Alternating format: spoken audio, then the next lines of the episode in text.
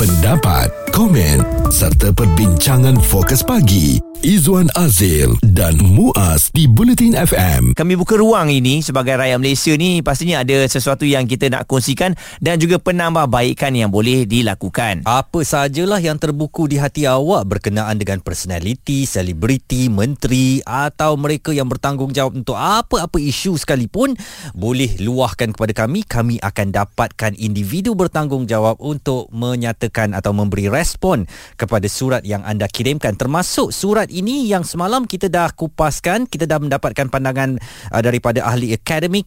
Bagaimana di kawasan-kawasan kejiranan baru di kawasan perbandaran baru kurangnya pembinaan sekolah sehingga menyebabkan uh, sebuah uh, sekolah memiliki uh, kelas dengan jumlah para pelajar yang begitu ramai. Ini menyukarkan proses pembangunan dan uh, pembentukan sahsiah para pelajar apabila seorang guru sebagai contoh terpaksa melayani sehingga hingga 40 orang pelajar di dalam kelasnya. Baik, kekangan dan juga persoalan ini sentiasa kita fikirkan apa yang berlaku sebenarnya adakah uh, kita tak mempunyai bajet untuk melakukan atau membina sekolah-sekolah di setengah kawasan ataupun sepatutnya sekolah ini dibina oleh pihak pemaju sebelum uh, semua penduduk pindah di sana uh-huh. dan uh, persoalan tersebut akan kita ajukan kepada Menteri Kanan Pendidikan Datuk Dr. Muhammad Razi Jidin yang akan bersama dengan kami sebentar nanti dan kita nak jawab soalan ataupun keprihatinan daripada penghantar surat ini iaitu Puan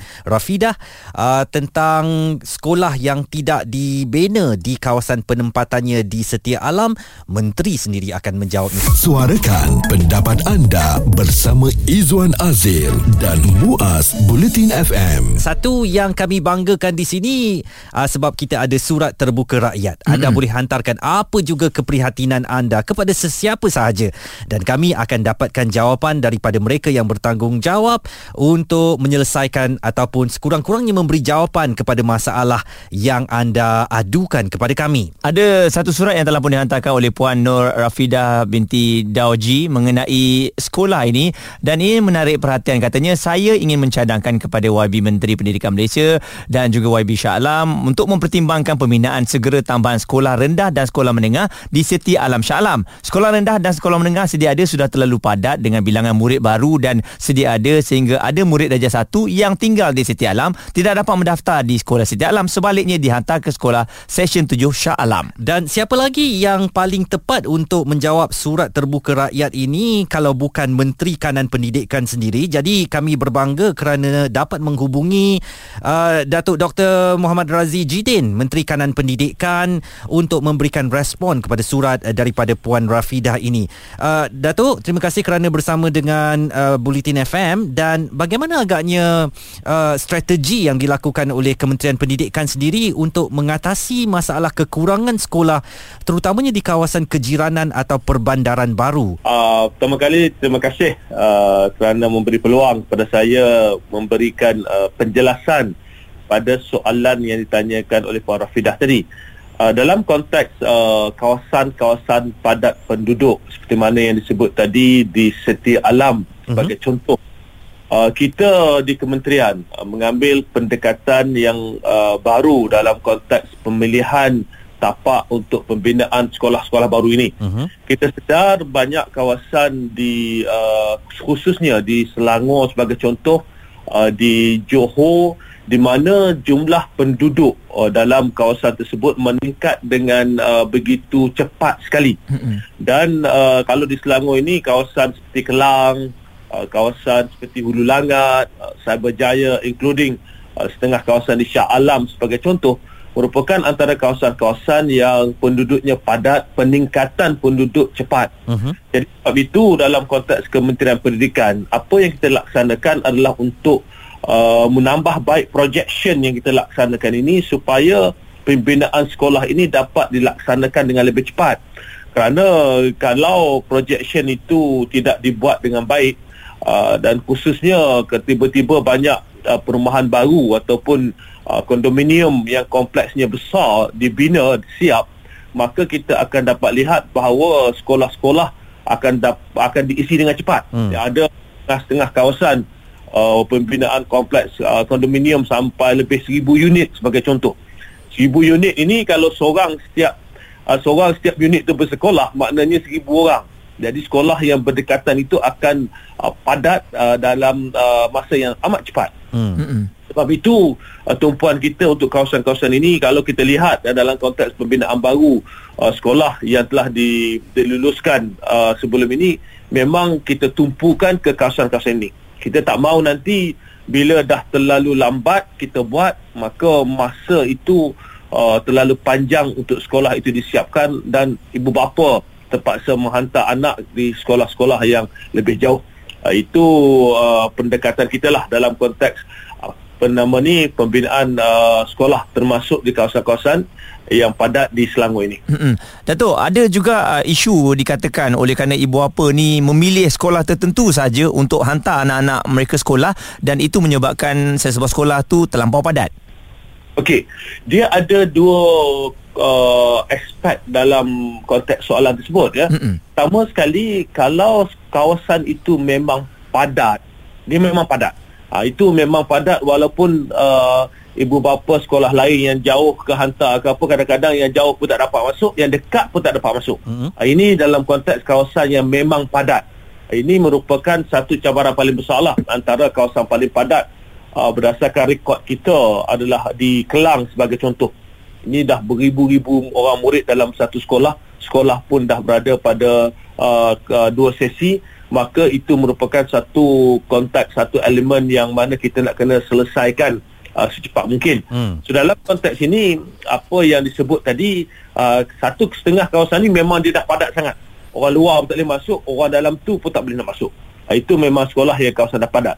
Namun dalam konteks ini, uh, ada setengah juga uh, ibu bapa yang mungkin memilih anak un- uh, memilih untuk menghantar anak ke sekolah yang lebih jauh daripada kawasan rumah dia.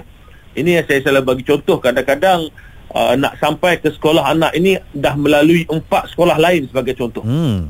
Uh, ini ada keadaan di mana kenapa ke sekolah itu kerana Reputasi.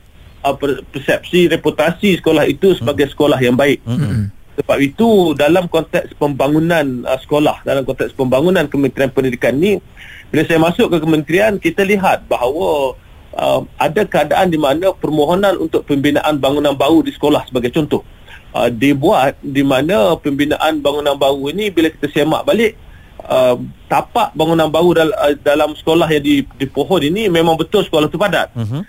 Kita dapati sekolah sebelah kanan dia katakan 300 meter sebelah kanan 300 meter sebelah kiri ke uh, 500 meter sebelah depan ke Mhm. kita dapati sekolah-sekolah ni masih kosong so ini merupakan saat bila kita analisa balik uh, pendekatan apa yang diambil oleh ibu bapa adalah untuk menghantar ke sekolah yang disebut sebagai sekolah bereputasi uh, baik tadi Hmm. jadi apa yang kita laksanakan sekarang dalam konteks Kementerian Pendidikan kita kata kalau satu sekolah tu boleh jadikan sekolah yang dilihat sebagai sekolah yang baik mengapa kita tak jadikan semua sekolah uh, sekolah yang baik Hmm. dan dalam konteks uh, sekolah-sekolah sebegini yang mana ada sekolah-sekolah lain yang masih kosong uh, kapasitinya di, di yang berdekatan dengan sekolah yang dikatakan sekolah baik yang penuh tadi kita akan tambah baik uh, fasiliti uh, dan juga kepimpinan guru besar ataupun pengetua dan juga guru-guru kita akan tambah baik guru-guru yang baik ni kita akan gerakkan ke sekolah-sekolah di sekeliling ini supaya ibu bapa melihat bahawa sekolah-sekolah lain juga adalah sekolah yang yang terbaik. Jadi itu antara pendekatan yang kita laksanakan supaya dia ada keseimbangan dalam jumlah murid uh, dalam sesuatu sekolah khususnya bagi sekolah yang berada berdekatan. Uh, secara ringkasnya Dato, uh, mungkin untuk kefahaman kami dan juga yang menulis surat ini Puan Rafida, apakah prosedur pembinaan sekolah ini uh, setelah sesuatu kejiranan baru itu selesai pembinaannya baru ada permohonan pembinaan sekolah ataupun sebenarnya perlu ada cadangan pembangunan sekolah oleh pemaju sebelum sesuatu projek perumahan itu disiapkan? Pertama sekali dia bergantung kepada uh, saiz dia adalah dalam konteks kerajaan tempatan uh, penyediaan tapak sekolah itu sendiri Hmm. bergantung pada saiz pembangunan dan sebagainya. Uh, dalam konteks uh, pembangunan yang besar-besar ini biasanya uh, tapak tanah ini disediakan uh, terlebih dahulu. Itu itu yang disediakan namun proses-proses lain untuk mendapat hak milik pembayaran dan sebagainya itu satu proses yang yang lebih panjang. Hmm. Sebab itu apa yang kita laksanakan apabila kita melihat uh, jumlah penduduk meningkat dan projection kita peningkatan ini akan berlaku uh, secara agak cepat. Perkara pertama yang kita nak kena selesai adalah cari tapak tanah satu yang kedua, dapatkan hak milik tapak tanah tersebut. Itu perkara kedua. Mm-hmm. Jadi dalam konteks pembangunan, pertama sekali peruntukan kerajaan ini kita akan uh, bid untuk uh, dapatkan peruntukan bagi mem- me- menyelesaikan uh, tapak tanah itu dulu. Mm-hmm. Uh, itu itu proses dia. Yang kedua, selepas selesai tapak tanah ini barulah kita akan bid untuk pembangunan uh, pembinaan sekolah. Itu merupakan proses. So, untuk sekolah-sekolah yang mana apa nama ni katakanlah tapak tanah tu dah ada dah dibeli dah selesai pembayaran lama kosong itu paling mudah lah hmm. maknanya tanah dah ada uh, tanah dah ada tapak dah ada dah diselesai pembayaran apa semua apabila kita lihat uh, peningkatan penduduk uh, mendadak dan kita rasa bahawa perlu dibina sekolah segera maka kita akan bid untuk penentukan pembinaan sekolah ini yang dapat dalam running plan uh, rolling plan setiap tahun ini. Jadi sebab itu seperti saya sebut tadi proses pertama sekali ada tapak ke tidak?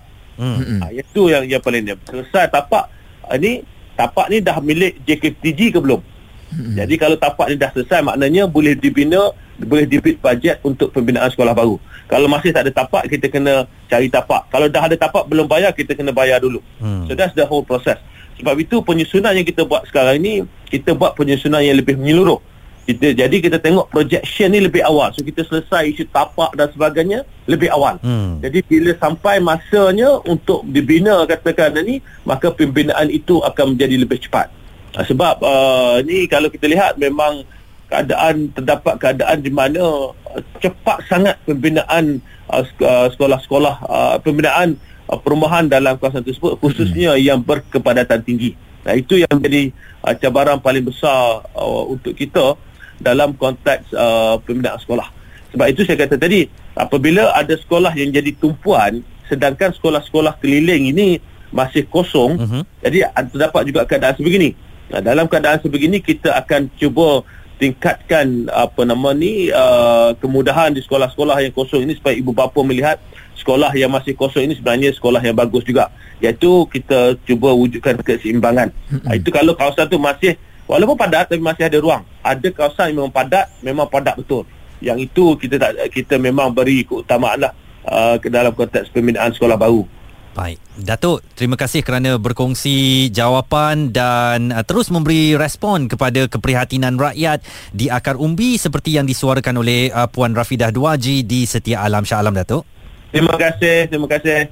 Respon diberikan oleh Menteri Kanan Pendidikan Datuk Dr. Razi Jidin kepada surat terbuka rakyat uh, menjadi suatu kebanggaan kepada kami mm-hmm. kerana ada penjelasan daripada pihak tertinggi sekali uh, untuk isu yang dibawakan ini. Betul, kita harapkan uh, Puan Rafidah dengarkan kami pada hari ini dan uh, sekaligus menjawab persoalan kenapa sekolah tu tak dapat dibina dan kita doakan juga ya agar cepat-cepatlah uh, di kawasan yang padat ini dapat dibina sekolah supaya kita dah beli rumah kat situ, anak kita pun dapat sekolah di situ. Isu semasa bersama pakar di Fokus Pagi, Izwan Azil dan Muaz Bulletin FM.